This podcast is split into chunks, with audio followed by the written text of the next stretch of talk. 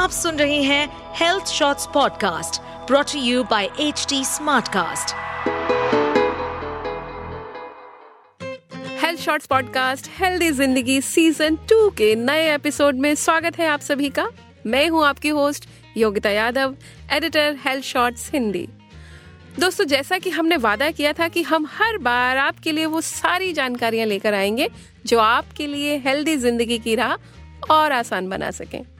इसी वादे के साथ एक बार फिर से हाजिर हैं हम।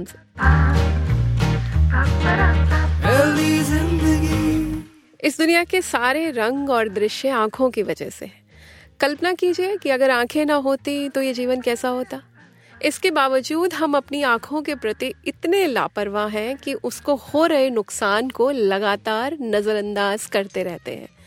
अलग अलग वजहों से पचास वर्ष और उससे अधिक उम्र की एक चौथाई आबादी आंखों की समस्याओं का सामना कर रही है, जबकि छोटे बच्चे और युवाओं में भी ड्राई आई सिंड्रोम और आई स्ट्रेन जैसी समस्याएं बढ़ने लगी हैं। क्या है आंखों से जुड़ी समस्याएं और इन्हें कैसे रोका जा सकता है? इन सभी ज़रूरी सवालों के जवाब देने के लिए आज हमारे साथ हेल्दी जिंदगी पॉडकास्ट में स्टूडियो में है डॉक्टर सौरभ अरोड़ा। डॉक्टर सौरभ, स्वागत है आपका हेल्दी जिंदगी पॉडकास्ट में। बहुत बहुत धन्यवाद ma'am. Doctor Saurabh Nath I institute and laser centre के मेडिकल डायरेक्टर और रेटिना सर्जन हैं। इसके अलावा वे सेंटर फॉर साइट और श्रेया आई सेंटर के साथ भी जुड़े हुए हैं। तो डॉक्टर सौरभ, आँखों के स्वास्थ्य पर बात करना शुरू करते हैं।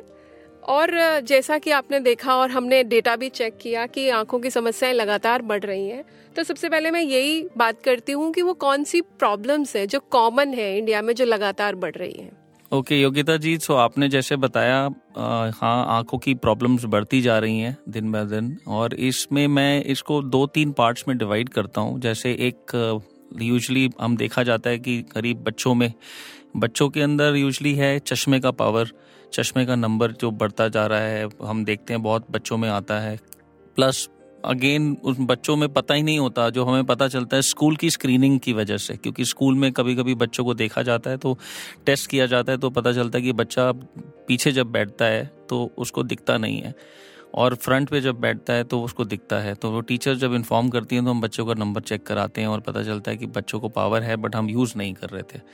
उसकी वजह से बच्चे की एग्ज़ाम्स में मार्क्स कम आने का भी एक बहुत बड़ा कारण बन जाता है ये, क्योंकि उसको समझ नहीं आता है। एडल्ट्स में यस एडल्ट्स में बहुत कॉमन जी जो प्रॉब्लम्स हैं वो डायबिटिक रिलेटेड भी होती हैं, and then blood pressure related, cholesterol, obesity and smoking, ये सब कारण हैं जो आंखों के लिए अच्छे नहीं होते हैं।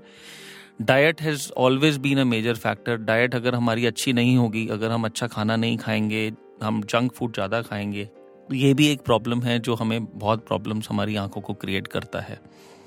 एडल्ट्स में और क्या क्या समस्याएं होती हैं आंखों को लेकर? जी, तो एडल्ट्स में मोस्ट आंखों से रिलेटेड सबसे ज़रूरी चीज़ जो है वो है कैटरैक्ट, जिसको हम सफ़ेद मोतिया भी कहते हैं हिंदी में।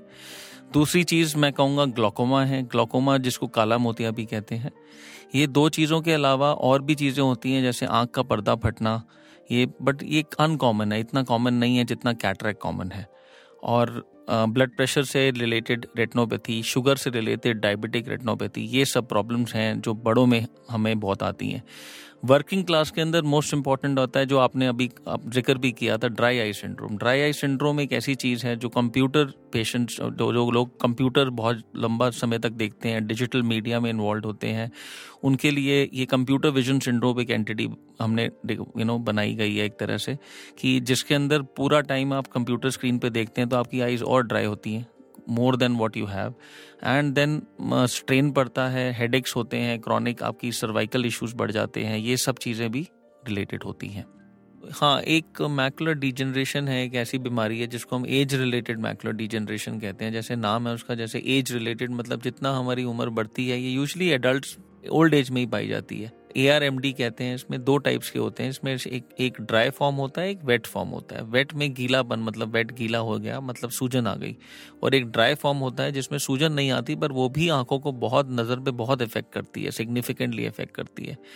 ये ऐसी बीमारी है जो स्मोकिंग से और ख़राब हो जाएगी, तो इसलिए ये जो हमारे ओल्ड एज पीपल हैं उनको ज़रूर पता होना चाहिए कि एज रिलेटेड मैकुलर डिजेनरेशन के लिए भी रेटिना चेकअप कराना बहुत ज़रूरी होता है। इसको अगर हम कोशिश कर सकते हैं कि रोकने की तो नहीं, क्योंकि as it says age related, but हाँ हम ट्रीटमेंट करके इसको कंट्रोल करने की कोशिश की जा सकती है। और वो ट्रीटमेंट जो होते हैं हमारी आंखों में पर्दे में हम इंजेक्शन लगाते हैं जो हमें इसको रोकने में वेट एआरएमडी को रोकने में कोशिश की जा सकती है। ड्राई को हम मेडिसिन सप्लीमेंटेशन देते हैं और वो सप्लीमेंटेशन हमारे एक दवाइयाँ आती हैं जो हमारे पर्दे के लिए बहुत अच्छी होती हैं और उसको हम दे के उसको अगेन प्रोलॉन्ग कर सकते हैं, उसके नुकसान को बढ़ने से रोका जा सकता है। डॉक्टर सौरभ, कोविड के बाद ना हम सभी का डिजिटल टाइम बहुत बढ़ गया है जी। तो ये आपकी आंखों को और कैसे ख़राब कर रहा है? बजाय एक ड्राई आई सिंड्रोम तो एक समस्या हमें समझ आई, और क्या ये क्या ब्लाइंडनेस की तरफ भी बढ़ा सकता है या विजुअली इम्पेयरमेंट भी बढ़ा सकता है? जैसे बहुत चीज़ें ऐसी हैं जो आँख के रबिंग से रिलेटेड भी होती हैं। हम जब कंप्यूटर पे लंबे समय तक बैठते हैं तो हम आँख को रब करते हैं, जिसकी वजह से कई आँख की ऐसी बीमारियां जो बन जाती हैं। प्लस आँख के अंदर हम फिर वही ड्राई आइज की वजह से जो सूखापन आ जाता है आँख को, वो भी आँख की दृष्टि को ख़राब कर सकता है। इसके अलावा हाँ, कोविड के बाद जब हमारा ये सब कुछ बढ़ गया है तो उसमें हम इसको इम्प्रूवमेंट करने के तरीके होते हैं और हम इसको बचा सकते हैं कि हम शॉर्ट ब्रेक्स लें। जैसे कंप्यूटर के टाइम पे सप्लीमेंट्स होते हैं, लुब्रिकेंट आई ड्रॉप्स होती हैं, वो हम यूज़ करें रेगुलर। पानी बहुत पिएं, कीप योरसेल्फ हाइड्रेटेड, और ब्लिंक करें। बीच में जब आप काम कर रहे होते हैं उसमें एक रूल होता है ट्वेंटी ट्वेंटी का, जो ट्वेंटी ट्वेंटी मतलब ट्वेंटी सेकंड्स के लिए ट्वेंटी फीट तक दूर देखें, एंड उससे क्या होता है कि आपको एक ब्रेक मिल जाता है अच्छा, एंड आपकी आईज थोड़ी रिलैक्स हो जाती है। प्लस गर्म पानी के कंप्रेसर्स, हॉट फॉर्मेंटेशन जिसे हम कहते हैं, वो भी बहुत हेल्पफुल होते हैं। ये बहुत सब चीज़ें आपको बहुत हेल्प करेंगी पोस्ट कोविड एरा के अंदर।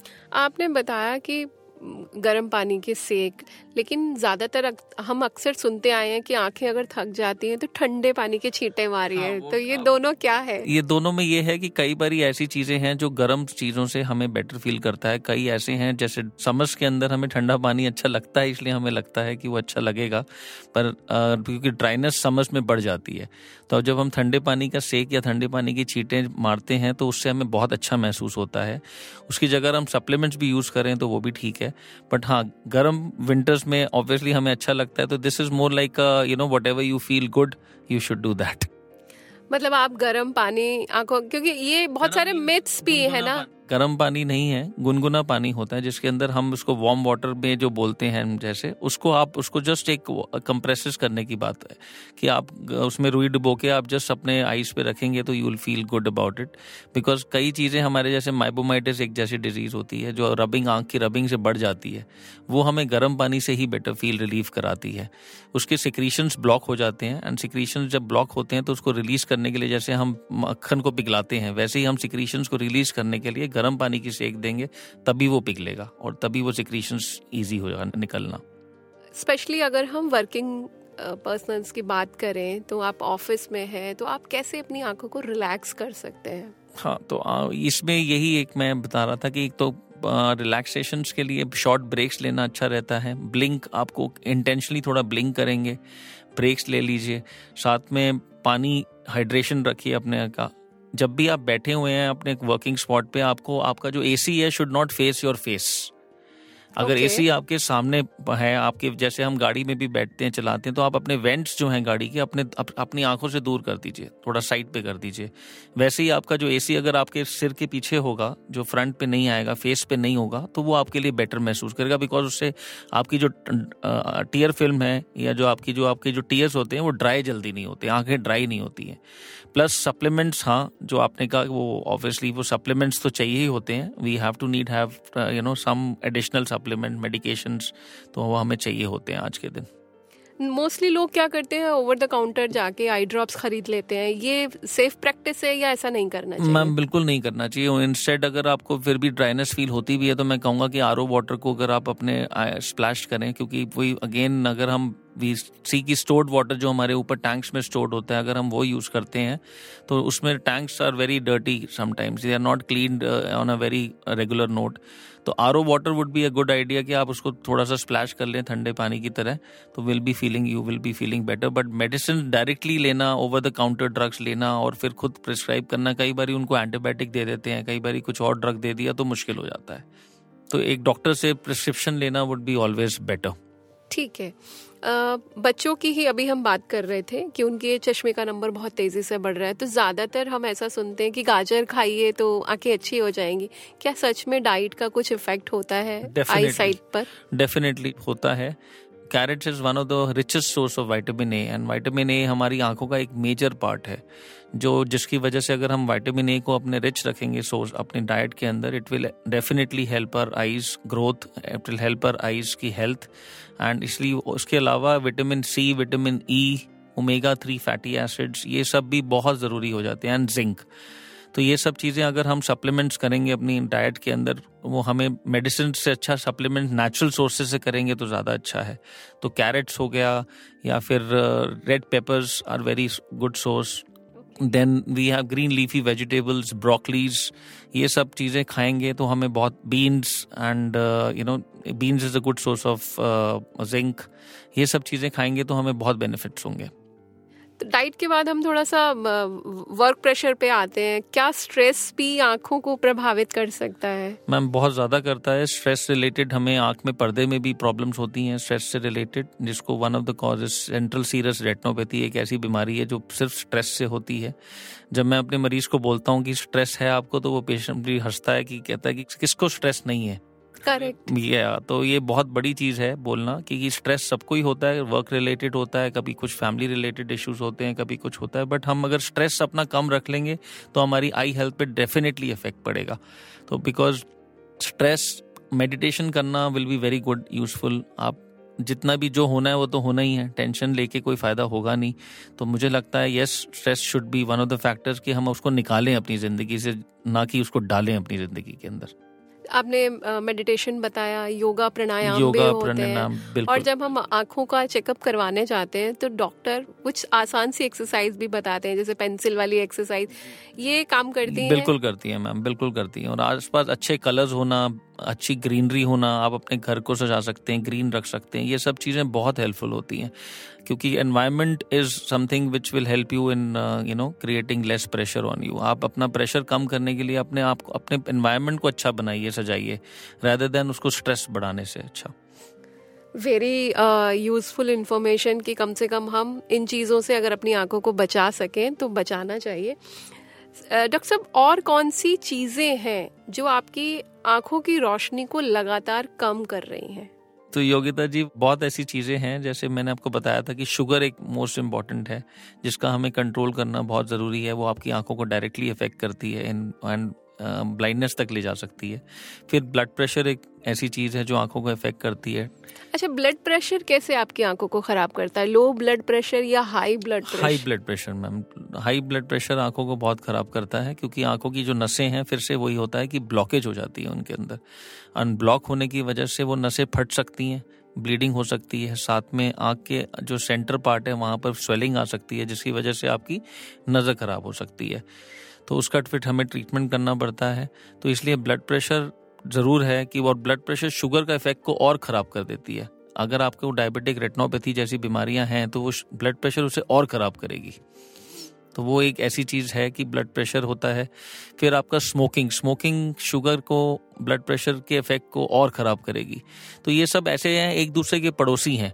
जब भी एक ख़राब होगा, अच्छे पड़ोसी मान लें, तो अगर एक भी ख़राब होगा तो दूसरा उसको ऑटोमेटिकली ख़राब करेगा. तो जितना कम हमें, हमारे पास पड़ोसी होंगे इन बीमारियों के रिलेटेड, तो उतना अच्छा हो जाएगा हमारे लिए.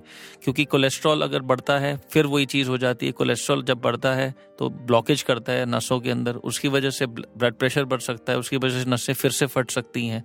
ओबेसिटी मतलब मोटापापन, वो भी बहुत एक मेजर फैक्टर है जो इन सब चीज़ों को खराब करता है. कैसे आंखों से जुड़ा हुआ? मोटापा से रिलेटेड मोर और लेस होता है कि आपका कोलेस्ट्रॉल जब बढ़ता है, आपकी फिजिकल एक्टिविटी कम होती है, तो डिपोजिशंस बढ़ जाते हैं आंखों के नसों में, ब्लड हार्ट की नसों में, और ओवरऑल बॉडी की नसों में डिपॉजिशंस बढ़ जाएंगे। जब डिपॉजिट्स हो रहे हैं और वो नहीं रिलीज होते हैं तो ऑटोमेटिकली आपकी जो आंखें हैं उसमें भी एक इफेक्ट आने का खतरा रहता है। जैसे कोई जैसे हार्ट अटैक होता है उसमें भी यही होता है कि एक ब्लॉकेज की वजह से हो रहा है, वैसे ही आँख में भी ब्लॉकेजेस जा सकते हैं। उसके जो छोटे छोटे कण होते हैं कोलेस्ट्रॉल के और वो आँखों की नसों को ब्लॉक कर देते हैं। जैसे मौसम बदलता है ना, उस समय हमने अब जैसे थोड़ा थोड़ा मौसम गर्म होने लगा है, उस समय हम ये महसूस करते हैं कि आंखों की प्रॉब्लम ज़्यादा होने लगी है, आई इन्फेक्शंस बहुत होने लगे हैं। क्या इनका कुछ आई साइट पे इफेक्ट पड़ता है या क्या इसका कारण हो सकता है? मैम आई इन्फेक्शंस में भी ऐसा ही होता है। कई बारी जब लाल आंख होती है तो मरीज को लगता है कि लाल है तो वो आसपास कहीं भी जाके ना ओवर द काउंटर ड्रग ले लेते हैं। फिर से वही बात आती है कि ओवर द काउंटर ड्रग लेना ठीक नहीं होता है, क्योंकि इन्फेक्शन और इन्फ्लेमेशन में बहुत एक अंतर होता है जो हम सिर्फ माइक्रोस्कोप पे देख के बता सकते हैं। तो इसलिए अच्छा रहता है एक बारी डॉक्टर को मिल लिया जाए तो उसमें जो हमें ड्रग प्रिस्क्रिप्शन होती है ठीक मिल जाती है एंड उसको ट्रीट करना फिर हमारे लिए थोड़ा सा बेटर हो जाता है। कंजंक्टिवाइटिस इस ऐसी बीमारी है जो बहुत कॉमन है, जो हमारे यूजुअली जो आपने बताया जैसे जब एटमॉस्फेयर चेंज होता है, मौसम चेंज होता है, उसकी वजह से एनवायरमेंटल चेंजेस की वजह से भी होती है। वायरल होता है तो वायरल भी एक ऐसी कंजंक्टिवाइटिस वायरल भी हो सकता है, बैक्टीरियल भी हो सकता है, जिसका ट्रीटमेंट थोड़ा मोर और लेस सेम है बट थोड़े से डिफरेंसेस हैं जिसमें हमें ड्रग्स चेंज करने पड़ते हैं। बट एक नॉर्मल आप ओवर द काउंटर ड्रग्स लेके उसको डिफ्रेंशिएट नहीं कर पाएंगे और अगर वो बढ़ता है तो प्रॉब्लम्स आपके लिए, it can lead to again infection with significant infection जो आपकी आई साइट को इफेक्ट कर सकती हैं। तो इट्स ऑलवेज बेटर कि आप उसको एक बारी चेक करवा के ही मेडिकेशन स्टार्ट करें। डॉक्टर सौरभ, ये बड़ी अच्छी आपने एक बात बताई कि इन्फ्लेमेशन और इन्फेक्शन में बहुत फ़र्क है और जो सिर्फ आई स्पेशलिस्ट ही आपका चेक कर सकता है। एक प्रैक्टिस जो इन दिनों बहुत कॉमन हो गई है वो है कि आप अपनी पसंद के ऐप पर जाके अपने लिए चश्मा पसंद करते हैं, आई स्पेशलिस्ट के पास आप नहीं जाते हैं। तो क्या ये आँखों के लिए एक ख़राब प्रैक्टिस है? बिल्कुल, बहुत ख़राब प्रैक्टिस है। चश्मे के नंबर के लिए हम जाते हैं पर हम डॉक्टर से नहीं मिलते तो हमारे चेकअप्स इनकम्प्लीट रहते हैं बहुत चीज़ों के अंदर। अगेन दवाइयों के लिए हम जाते हैं केमिस्ट शॉप पर पर हम डॉक्टर से नहीं मिलते, वो भी इनकम्प्लीट हो गया सब कुछ। तो मुझे लगता है कि हाँ, अगर कोई इमरजेंसी ऐसी सिचुएशन है जहाँ पर आप कुछ नहीं कर सकते तो एक फार्मासिस्ट हेल्प कर सकता है आपकी। अगेन कोई ऐसी सिचुएशन है जहाँ पर आपको चश्मा कोई डाई हार्ट जरूरत है तो आप वहाँ चश्मा लेने में प्रॉब्लम नहीं है, बट आँखों को टेस्ट कराना अच्छी तरह इज़ वेरी इंपॉर्टेंट। क्या है एक आइडियल प्रैक्टिस? आपको अपनी आँखें कितने दिनों में टेस्ट करानी चाहिए? किस उम्र के लोगों को ज़्यादा करानी चाहिए? मैम एडल्ट्स में ज़्यादा ज़रूरत होता है क्योंकि उसमें कैटरैक्ट, ग्लॉकोमा ये बीमारियां का खतरा बढ़ता रहता है, specially in patient with diabetics. तो डायबिटिक पेशेंट्स को तो हर छः महीने में या चार महीने में डिपेंडिंग अपॉन क्या कंडीशन है उनकी, एक बारी जब डॉक्टर देख लेता है तो इट इज़ ऑलवेज बेटर कि हम उनको समझा पाएँ कि हम कितने समय तक उनको देखना चाहते हैं। फिर से बच्चों के अंदर बहुत ज़रूरी होती है दो तीन साल चार साल की उम्र के बाद कि आप एक बारी उनका ज़रूर से चश्मे का पावर चेक कराएं एक डॉक्टर को ले जाके, क्योंकि कई बारी अनअवेयरनेस की वजह से पता नहीं चलता है, जब हमें पता चलता है तो लेट हो जाता है कई बारी। तो इसलिए बच्चों के अंदर ज़रूरी है कि हर छः महीने में आठ महीने में अगर बच्चा चश्मा पहन रहा है तो हर छः से आठ महीने में, अगर बच्चा चश्मा नहीं भी पहन रहा है या पहले छोटा बच्चा है तो दो तीन साल की उम्र के अंदर हम पूरा अच्छी तरह टेस्ट तो नहीं कर पाते पर जितना भी कर पाएंगे एटलीस्ट कोई ग्रॉस पावर होगा तो वो हम दे सकते हैं उनको। आजकल ग्लूकोमा बहुत बढ़ गया है और ये हमारे आसपास देखने में आ रहा है कि ज़्यादातर लोग उसकी सर्जरी करा रहे हैं लेज़र से या डिफरेंट तरीके से। तो क्या ग्लूकोमा का उपचार संभव है थ्रू सर्जरी? जी मैम, ग्लूकोमा का उपचार है बट ग्लूकोमा के अंदर विजन को वापस करना बड़ा मुश्किल हो जाता है, इसलिए जितना जल्दी हम जाएंगे उसका हम उपचार अच्छी तरह कर सकते हैं। उनके हमें मेनली ग्लूकोमा जिसे हम काला मोतिया कहते हैं उसके अंदर हमें सिर्फ दवाइयाँ यूज़ करनी होती हैं शुरू शुरू में आँख के प्रेशर को कम रखने के लिए, क्योंकि आँख का जो प्रेशर जब बढ़ता है तो आँख की नसों को इफेक्ट करता है और वो जब नसों को इफेक्ट करता है तो वो विजन को इरिवर्सिबल लॉस में लेके जाता है।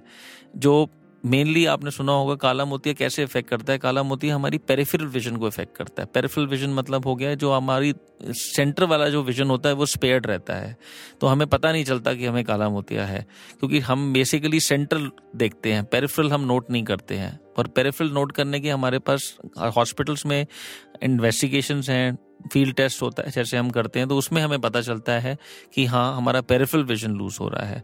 तो उसको अगर हम करेक्ट टाइम पे पकड़ लें तो उसके अंदर हम उसको ट्रीटमेंट ढंग से कर सकते हैं, उसको कंट्रोल कर सकते हैं आँख के प्रेशर को, और जो लॉस है, फ्यूचर लॉस है, उसको अवॉइड करा जा सकता है। कभी कभी बहुत रेयरली जब प्रेशर से हमारा कंट्रोल नहीं होता है प्रेशर, तब हमारे पास एक सर्जरी है, वो सर्जरी भी यही करती है कि आँख के प्रेशर को कंट्रोल करने के लिए होती है। अच्छा, आपने कहा कि अर्ली जितना हो सकेगा उतना इसको आप रिकवर कर सकते हैं, तो वो क्या साइंस या सिम्टम्स हैं जिससे हम पहचान सके कि अब हमको तुरंत डॉक्टर के पास जाना चाहिए? मैम वही हेडेक्स होते हैं, काले मोतिया में, हाँ काले मोतिया में हेडेक्स बहुत होते हैं, स्ट्रेन पड़ता है, भारीपन रहता है आँख में, कई बार विजन में प्रॉब्लम्स होनी शुरू हो जाती हैं, उसमें फ्लक्चुएशंस होती हैं, जैसे पेशेंट्स को लगता है कि सुबह थोड़ा ठीक था, अब दोपहर तक बढ़ रहा है, प्लस कलर्ड हैलोज मतलब रंगीन चक्र दिखते हैं और नज़र में इफेक्ट करते हैं। तो ये सब चीज़ें हैं जो मुझे लगता है कि एक बारी टेस्ट करा लिया जाए तो हमेशा अच्छा रहता है। डॉक्टर साहब, एक आई फ्लोटर्स भी प्रॉब्लम होती है, वो क्या समस्या है?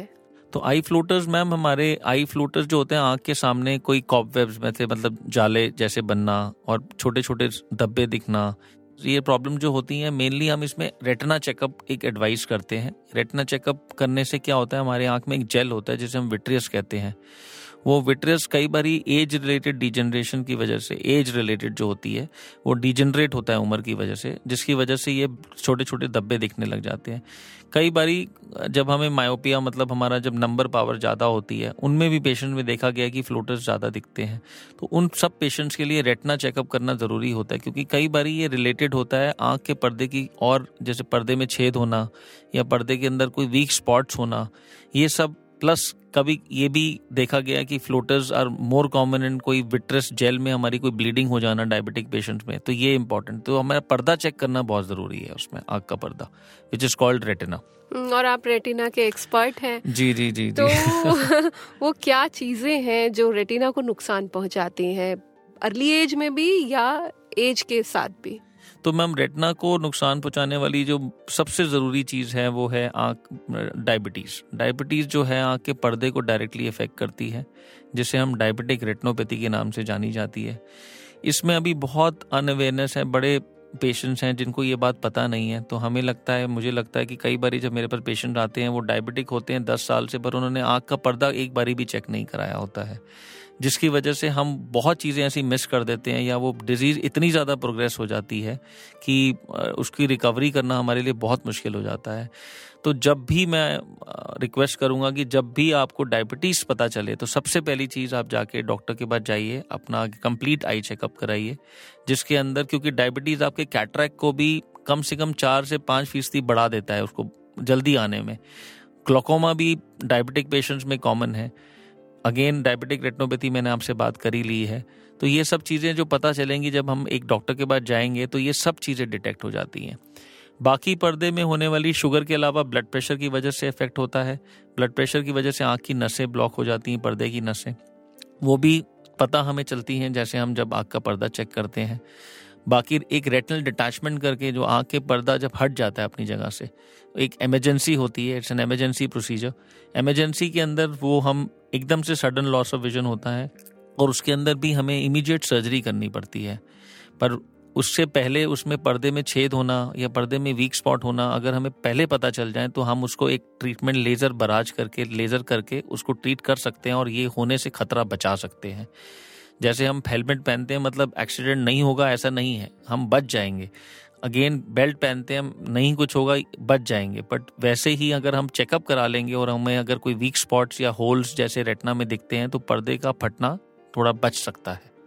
कोई और तरीका है कि हम रेटिना को प्रोटेक्ट कर सकें, उसको बचा सकें, उसकी लाइफ बढ़ा सकें? प्रोटेक्टिव ग्लासेस बहुत अच्छे होते हैं। प्रोटेक्टिव ग्लासेस अगर आपको नंबर नहीं भी है तो हम जैसे चश्मा पहनते हैं तो हम आजकल स्क्रीन गार्ड्स, आप ब्लू प्रोटेक्ट ग्लासेस आते हैं, उससे आपका बचता है। और डेफिनेटली शुगर कंट्रोल करना, एज आई सेड कि शुगर इज़ मेन इम्पॉर्टेंट। तो शुगर कंट्रोल रखिए, ब्लड प्रेशर कंट्रोल रखिए, कोलेस्ट्रॉल कंट्रोल रखिए, किडनी की कोई भी इश्यूज़ हैं उसको कंट्रोल रखिए। मल्टीपल डॉक्टर्स से इन्वॉल्वमेंट से आप कंट्रोल कर सकते हैं, इतना मुश्किल नहीं होता।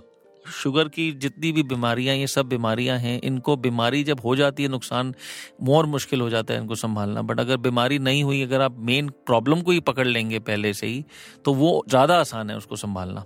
तो ये सब चीज़ें इंपॉर्टेंट होती हैं। और डाइटरी फैक्टर्स हमने जैसे बात करी है, डाइट हमारा बहुत अच्छा हेल्प करता है, vitamin A, vitamin E, vitamin C and omega three fatty acids, ये सब चीज़ें जो होती हैं ये बहुत हमारे लिए इम्पॉर्टेंट होती हैं आँख के पर्दे के लिए, ओवरऑल आई हेल्थ के लिए। लिवर हेल्थ भी क्या आपकी आँखों को ख़राब करती है अगर लिवर आपका ख़राब हो रहा है तो, या ब्रेन हेल्थ का कोई असर होता है आँखों पर?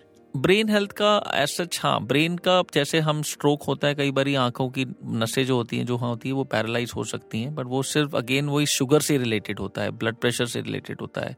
तो brain indirectly can affect eyes, and eyes से इफेक्ट इसलिए होता है क्योंकि जब स्ट्रोक होता है, जैसे आपने देखा होगा पैरालिसिस हो जाते हैं, आधी बॉडी को किसी का पैरालिसिस हो गया, स्ट्रोक हो गया, तो ये सब चीज़ें जो होती हैं ये इनडायरेक्टली आंखों को इफेक्ट करती हैं, क्योंकि आंखों के अंदर हमारी मसल्स वीक हो जाती हैं, मसल्स पैरालाइज हो जाती हैं।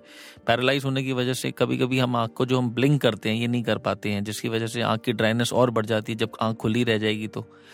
और फेशियल पैरालिसिस होती है, वो भी शुगर, ब्लड प्रेशर अनकंट्रोल होने की वजह से हो सकता है, उसमें भी आपकी आंखें बंद नहीं होती हैं, तो हमें टेपिंग करके उनको रात को बंद करना पड़ता है। तो ये सब चीज़ें हैं जो हमारे सिस्टमिक फैक्टर से इन्वॉल्व होकर आई को भी इफेक्ट कर सकती है। लीवर वाला इशू रह गया, क्या लीवर का असर, लीवर खराब है अगर तो वो आंखों पे खराब करेगा? लीवर खराब कर सकता है मैम, डेफिनेटली, उसमें भी ब्लड प्रेशर बढ़ने से आंखों को इफेक्ट इनडायरेक्टली पड़ता है। तो लीवर का अगेन अल्कोहल से रिलेटेड भी होता है, जिसको अगेन हम कहेंगे कि वो भी डायरेक्टली इनडायरेक्टली हमारा शुगर, ब्लड प्रेशर को बढ़ाता है, कम करता है, तो वो भी इफेक्ट कर सकता है। यानी जिस तरह स्मोकिंग खतरनाक है आंखों के लिए, उसी तरह अल्कोहल भी आंखों के लिए खतरनाक है। जी, है जी, जी, और कोई क्विक टिप जो आप हमारे श्रोताओं को देना चाहें कि वो अपनी आंखों के हेल्थ के लिए कर सकते हैं, आई साइट बचाने के लिए कर सकते हैं? Eat healthy most important, drink healthy most important, खुश रहिए, मेडिटेशन कीजिए, अपने एनवायरनमेंट को अच्छा फ्रेंडली बनाइए, ये सब चीज़ें आप रखेंगे, अपने प्रोटेक्टिव ग्लासेस पहनिए क्योंकि ग्लासेस से आपको बेटर होगा। अपने अगर आपको चश्मे का पावर है उसको रेगुलर वेयर करिए, उसको ये इग्नोर मत करिए, और मेन मेन यही चीज़ें हैं जो आपको बहुत अच्छी आपकी आई हेल्थ को रख सकती हैं। Thank you so much doctor Saurabh, आप हमारे साथ हेल्दी जिंदगी पॉडकास्ट में आए और इतनी महत्वपूर्ण जानकारियाँ हमारे साथ साझा की, आपका बहुत बहुत धन्यवाद। Thank you, thank you ma'am, धन्यवाद। ये था हमारा आज का एपिसोड। इसे प्रोड्यूस किया था श्रुति पाल ने और एडिट किया था संजू अब्राहम ने। आपको कैसा लगा हमें ज़रूर बताएं। आप मुझसे कनेक्ट कर सकते हैं Yogita dot Yadav at Hindustan times dot com पर। हेल्दी जिंदगी सीजन टू पॉडकास्ट को शेयर करें अपने दोस्तों और प्रियजनों के साथ, क्योंकि पहला धन निरोगी काया, हेल्थ इज वेल्थ।